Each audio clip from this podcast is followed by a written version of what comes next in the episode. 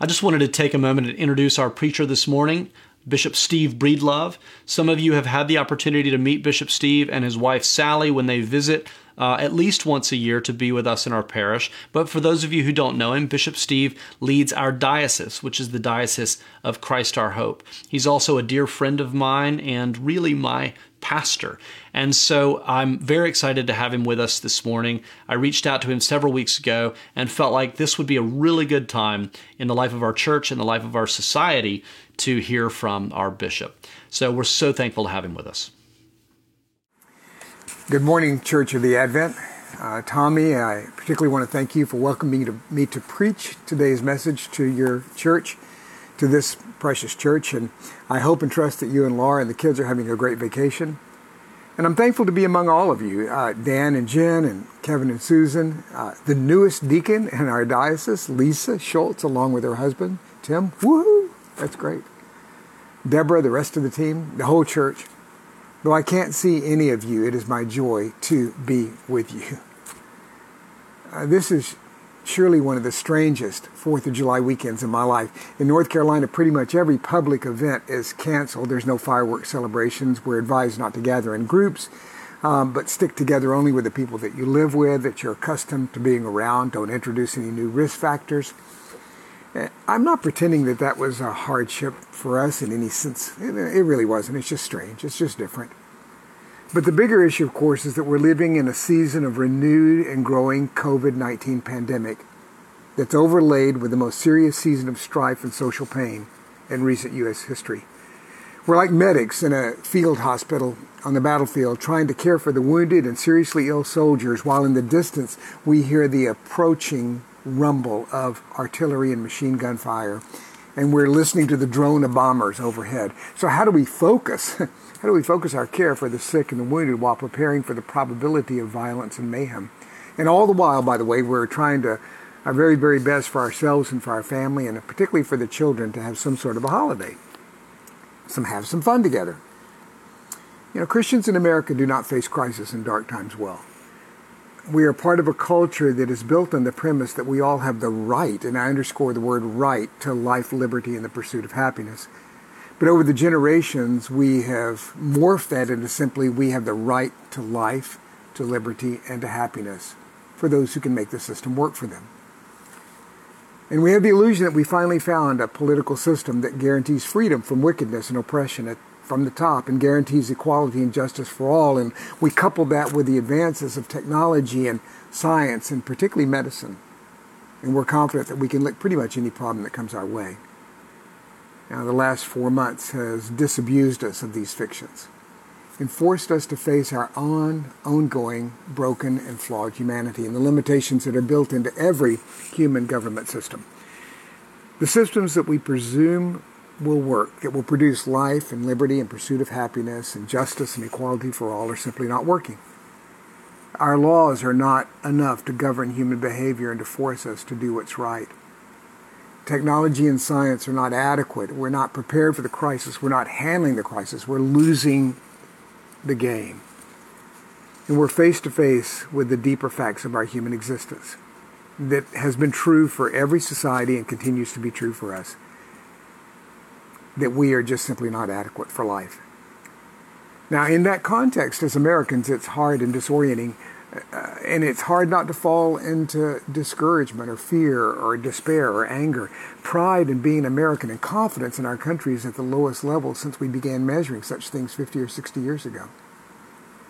Now, in that regard, I'm not suggesting to us as followers of Jesus that there's no basis for hope or happiness, but it will have to come from another view of the world. And in fact, that's one of the greatest gifts we receive from Jesus Christ. The message of the gospel is that the core flaws and existential sorrows of human existence have been overcome by Jesus, God the Son, incarnate in human flesh. And through Jesus, we are forgiven and reconciled and redeemed and given a new life, eternal life, and a promise and a hope of a new creation. And the deepest problems of our identity and existence have been resolved in Jesus and by Jesus and through Jesus. And therefore, we can talk about faith and hope and love with a straight face. We have ground to stand on. I, in my mind, the last few days, the song, the old gospel hymn, On Christ the Solid Rock I Stand, has been just filtering again and again, kind of rolling through my mind. And that also means that we can face head on into a world that is not yet redeemed, not yet remade, and we can live a meaningful life, a life of hope, yet without denying the pain and not being overwhelmed. And in that, the Psalm of Moses, Psalm 90, can help us and guide us. Moses was a leader well acquainted with sustained crisis. Yes, he did some wonderful things to lead the nation out of Israel, out of a terrible political and economic situation. They were slaves. They were an entire race that was simply a cog in the machine of Egyptian materialism. Uh, they, the nation of Egypt stood on the backs of the people of Israel.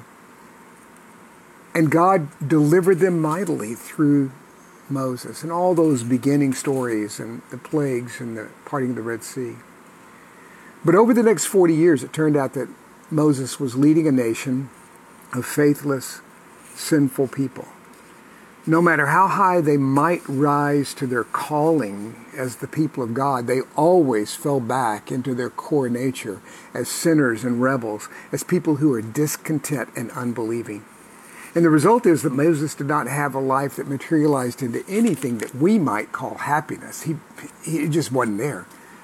In fact, I've often read the life of Moses and thought, what a terrible task and calling to have.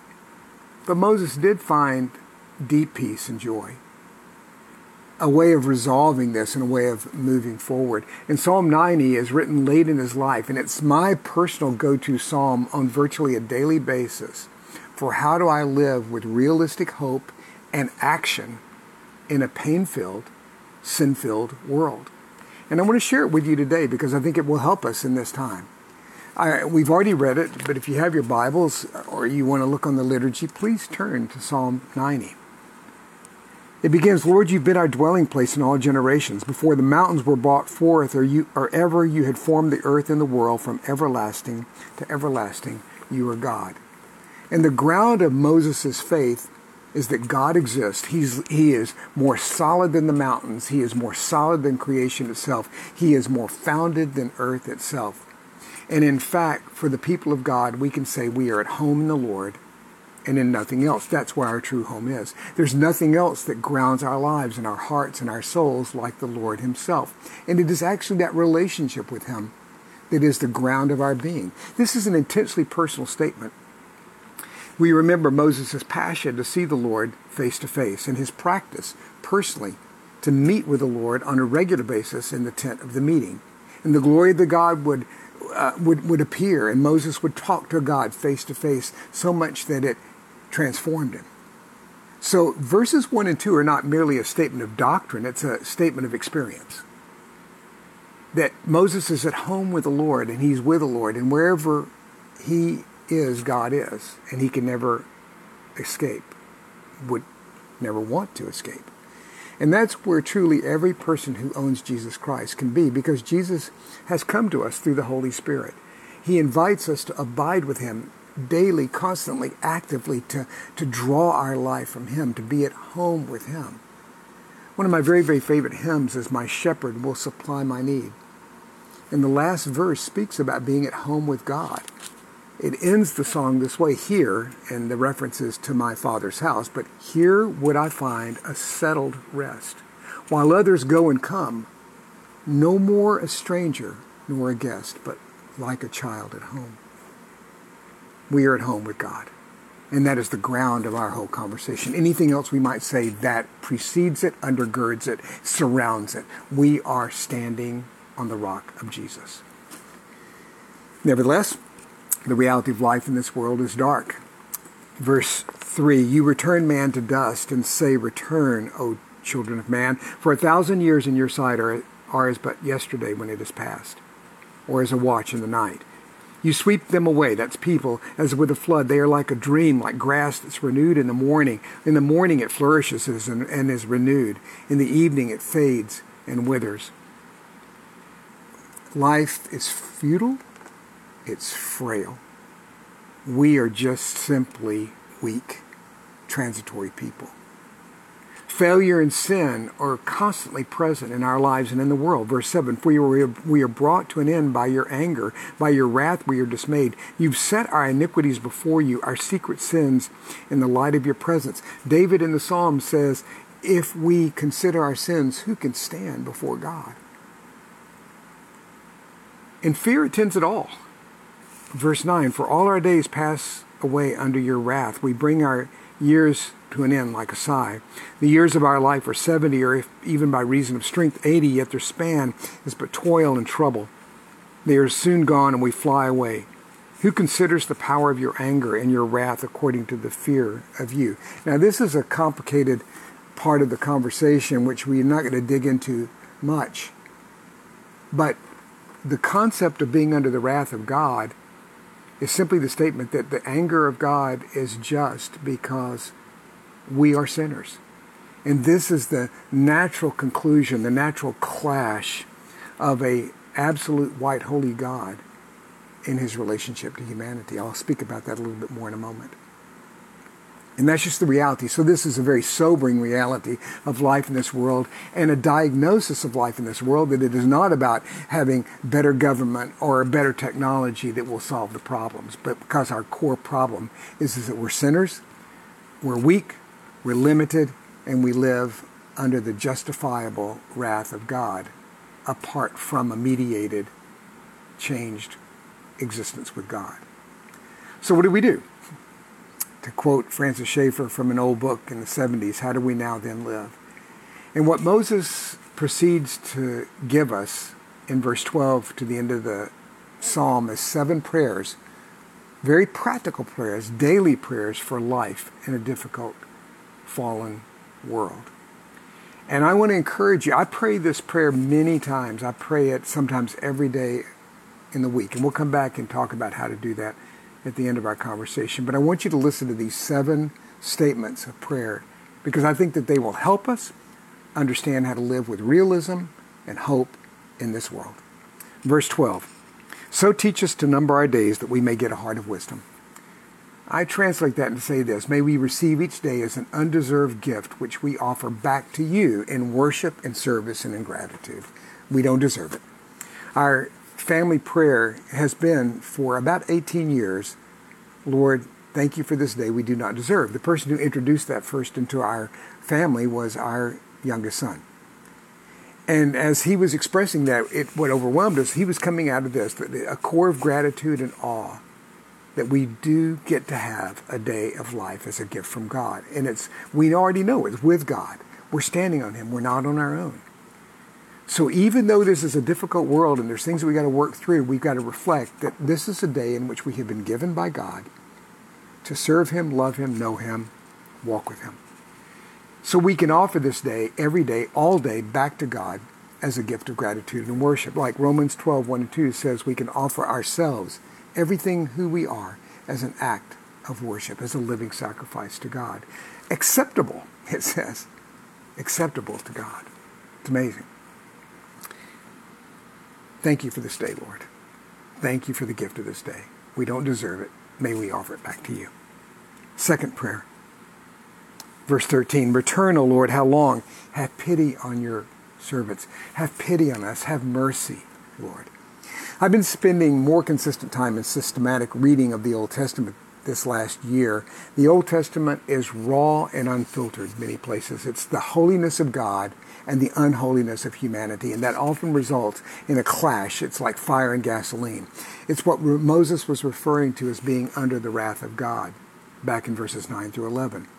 And it's not because there's an active anger necessarily. There are moments when that seems to be true, but because of the necessity that spills out of unmediated holiness when it meets sin. And so by nature, this is who God is. This is by nature who we are. And by nature, it is uh, conflict. Yet within that, as we read the Old Testament, what has happened to me as I've just continued to think about that and wrestle with it, it seems very clear to me. In fact, it is very clear that God simply keeps at it. Even though we constantly turn away, even though we prove utterly unreliable, God keeps at it. So, how does that work?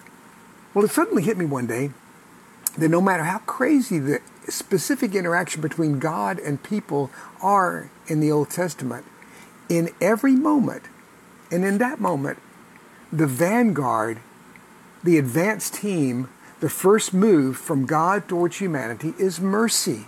Is mercy. It's like that's the presenting characteristic of God throughout the entire story of redemption. It's always first and fundamentally mercy. And it finds its fullest, most complete expression in the coming of Jesus in the flesh. The glory of God was clothed in the person of Jesus Christ so that it could be mediated to us. The Word of God was clothed in human flesh so it could be mediated to us, so that we could handle it, so that we could understand it, so that we could see it, so that we could relate to it. It says the Word in John chapter 1 the Word became flesh and dwelt among us, and we've seen His glory, the glory of God. Glory is of the only Son from the Father, full of grace and truth. Later on in verse 18, one of my favorite verses in the entire scripture no man has ever seen God.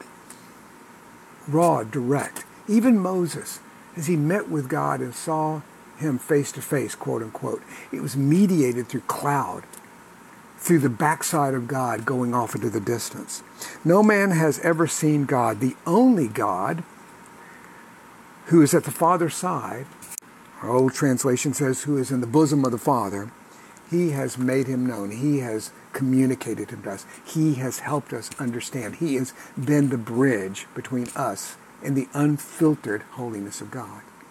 So that now what we can say, have mercy on us, is a real prayer. It's a real cry. Not for what's not available, but to help us receive and realize what has already been poured out for us. Lord, have mercy on us. Have pity. Praise God, you do. The third prayer, satisfy us in the morning with your steadfast love that we may rejoice and be glad all our days. This is the central joy and confidence of almost every psalm. God's steadfast covenant love, his chesed, is the Old Testament word. It is the loyal, faithful covenant love of God.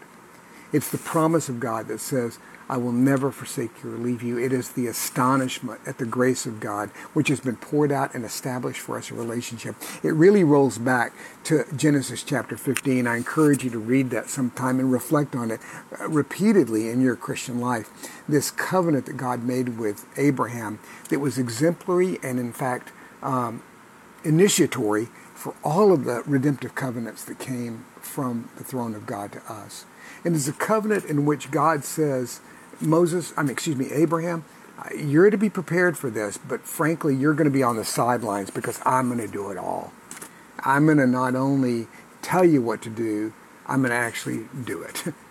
and it's going to be me who makes the covenant, which is in history or in type a two way covenant, but in this case, both ways, both ways in between the sacrifices, Genesis 15, and back out through the sacrifices, both ways, from God to us and from man to God, both ways are done by God Himself. And may that knowledge satisfy me. May that be enough.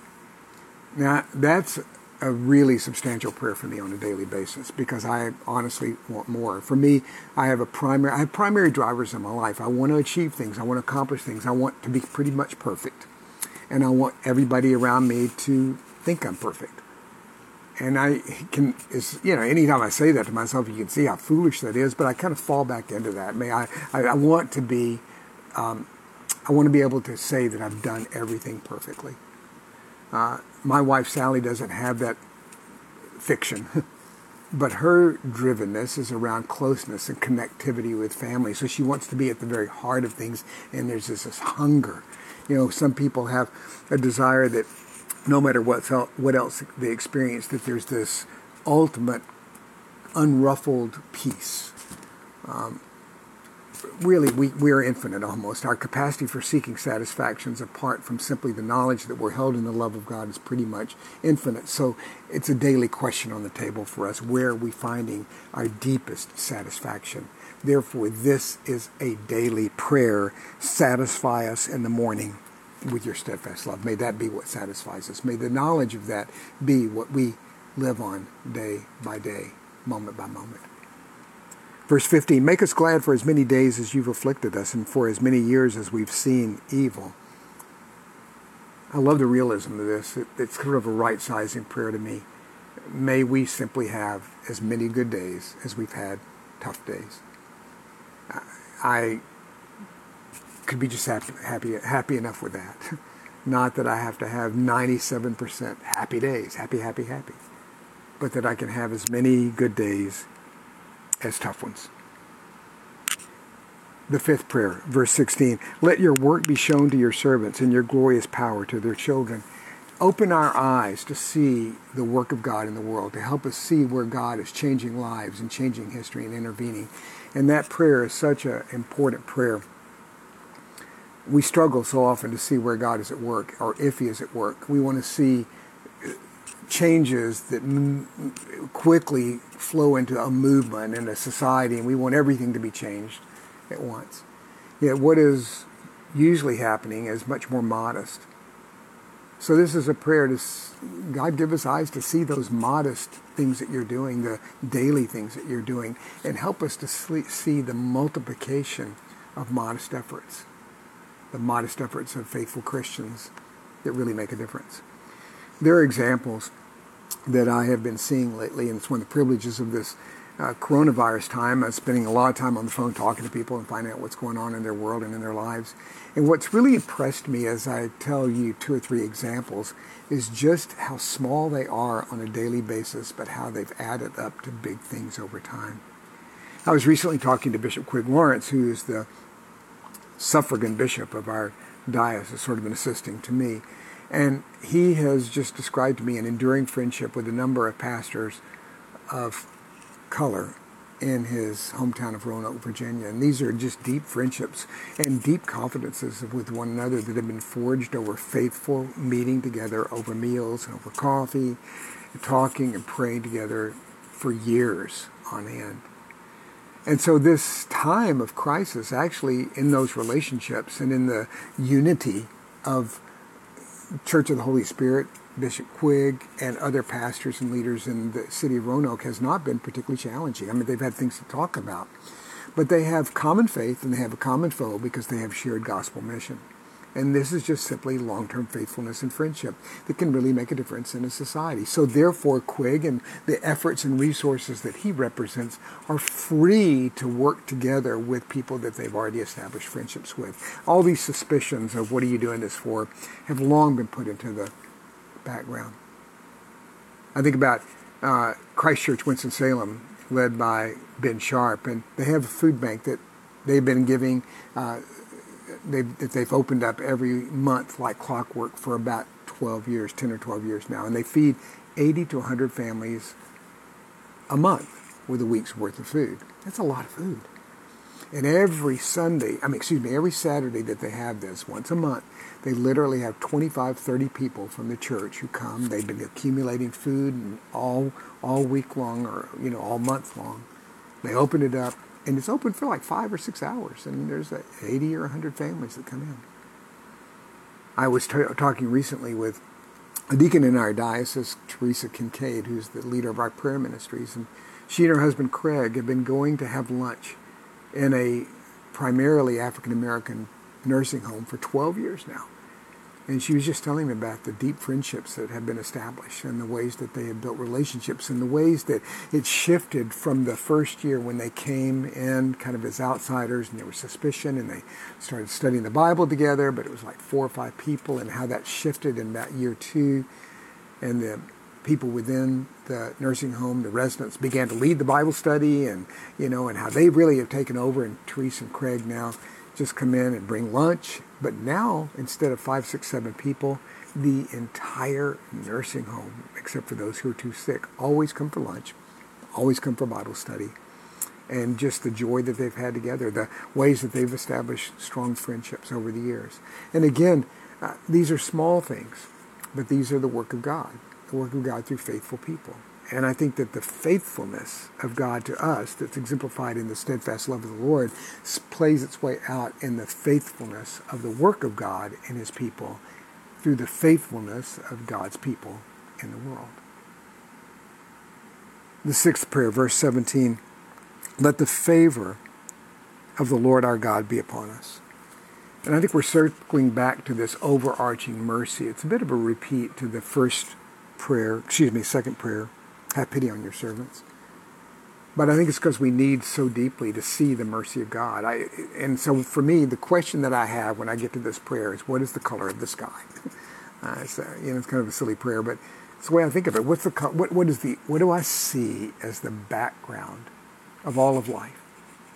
Do I see pain, problems? Do I see stress, or do I see mercy? Because I believe, again, I'm going to say it again, that the vanguard, the first move of God toward us is always mercy. And if we have eyes to see, and that's what we're praying for, is eyes to see, I believe we will see God's mercy constantly played out in our lives. Things we don't deserve. We don't get what we deserve. We have blessings we do not deserve, and we do not get the tough things we deserve no matter what. And then the final prayer, this last half of verse 17 establish the work of our hands. Yes, establish the work of our hands. May what we do matter. May, may we be able to make a real contribution. And I think that's so important for us. It's so important for you because you live in Washington, D.C., in that area. And most of you have come there, moved there at some point in your life in order to make a difference. That's really a driving force. And I think one of the big issues of people who live in the seat of power is the disillusionment that comes with how little impact political power can have and what its limits are. Yet we have to do it and we got to participate and we want to do so with good faith. How can we do something that really matters? And the crisis in our systems, our political and governmental systems, I think hits you harder than perhaps it does many people because you're living close to it. So this prayer, frankly, to me is more precious for you than just about anybody I can imagine. Establish the work of our hands. May what we do matters. My wife Sally writes devotions for a prayer movement called 8 at 8 p.m.com encourage you to consider joining that. Almost 13,000 people have daily prayer through that medium. You can go online with that. But she wrote a devotion this week that has really been meaningful to me about this issue. She was writing about the feeding of the 5,000. And as she reflected on the conversation between Jesus and his disciples and what he does, she asked the question could it be that the disciples are tired of other people's needs? They say to Jesus, send the people away to find food. But Jesus pushes back. You give them something to eat. And it's hard not to read a bit of sarcasm or at least irritated exhaustion into their response. So you want us to walk to the next village, buy and bring back enough food for 5,000 men and some women and wives and kids? What village would have food for 5,000 extra people at a moment's notice? You must be kidding, Jesus. And as Sally and I were talking about, she said, how many semi-trailers are you going to have to bring in for that one? Christ's only response is have them sit down in groups of 50. Now that's a job they can do, Sally goes on. Tell people where to go and where to sit, but to what end? And while they are busy arranging the crowd, Jesus gathers the small bit of food the disciples have scavenged, five loaves and two fish, Jesus looks upward to heaven and blesses the food before him. Then he begins to break it and give it away, and then break it and give it away, and then break it and give it away until everyone eats, and what is left over is gathered into 12 baskets. Did it ever look like a gigantic buffet on an ocean liner? As the disciples came back to Jesus again and again for another basket of food to distribute to those groups of 50, did they ever wonder if the next time there wouldn't be any left? It was an impossible situation. But somehow the need was met and leftovers abounded. We live in a world of impossible needs.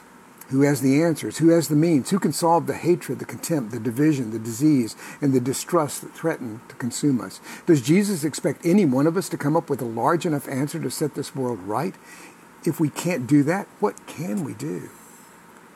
Perhaps we need to do what the disciples ended up doing. Keep returning to Jesus time after time day after day. Receive from him a basket's worth of wisdom, of love, of patience, of compassion, and trust. Give today's provision away and come back again tomorrow. I think Moses is a great guide for us on this pilgrimage of life and faith. He was a leader of the nation of Israel for almost 40 years, of the most difficult and recalcitrant and rebellious, divisive nation we can ever imagine. His view of the world is brutally honest. It's corrective to us. It's unflinching in its honesty, yet he does not despair. He's settled and he's at home with God. He faces each day honestly, prayerfully, and ultimately hopefully. And he prays these prayers. Thank you for this day. It's a gift. Lord, have mercy upon us. Be, be merciful to us.